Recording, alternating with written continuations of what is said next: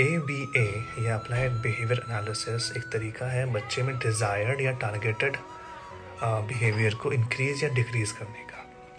अब यहाँ पर इंपॉर्टेंट चीज़ है कि आपको एक्टिविटी को कई स्टेप्स में डिवाइड करना होगा।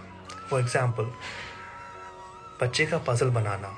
एक स्टेप बाय स्टेप एक्टिविटी है जिसमें पहले पज़ल का बॉक्स लेकर आना उसमें से पजल्स निकालना सक्सेसफुली बनाना फिर उनको वापस बॉक्स में डालना और बॉक्स को रख कर आना।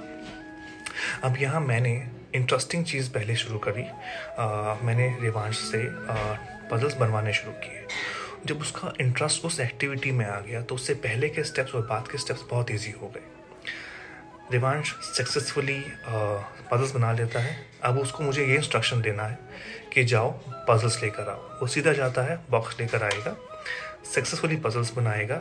फिर उसे मैंने ये सिखाया कि बनाने के बाद अब इनको वापस डालना है। एक एक करके वो पजल्स वापस बॉक्स में डालता है और वापस रख कर आता है। ये छोटे छोटे स्टेप्स आपको क्लैरिटी देते हैं कि आपका अचीवमेंट कहाँ पहुँचा है। एक इजी स्टेप से स्टार्ट कीजिए। ज़रूरी नहीं कि आपको स्टेप बाय स्टेप वो प्रोसेस जो है वो वहीं से स्टार्ट करना है।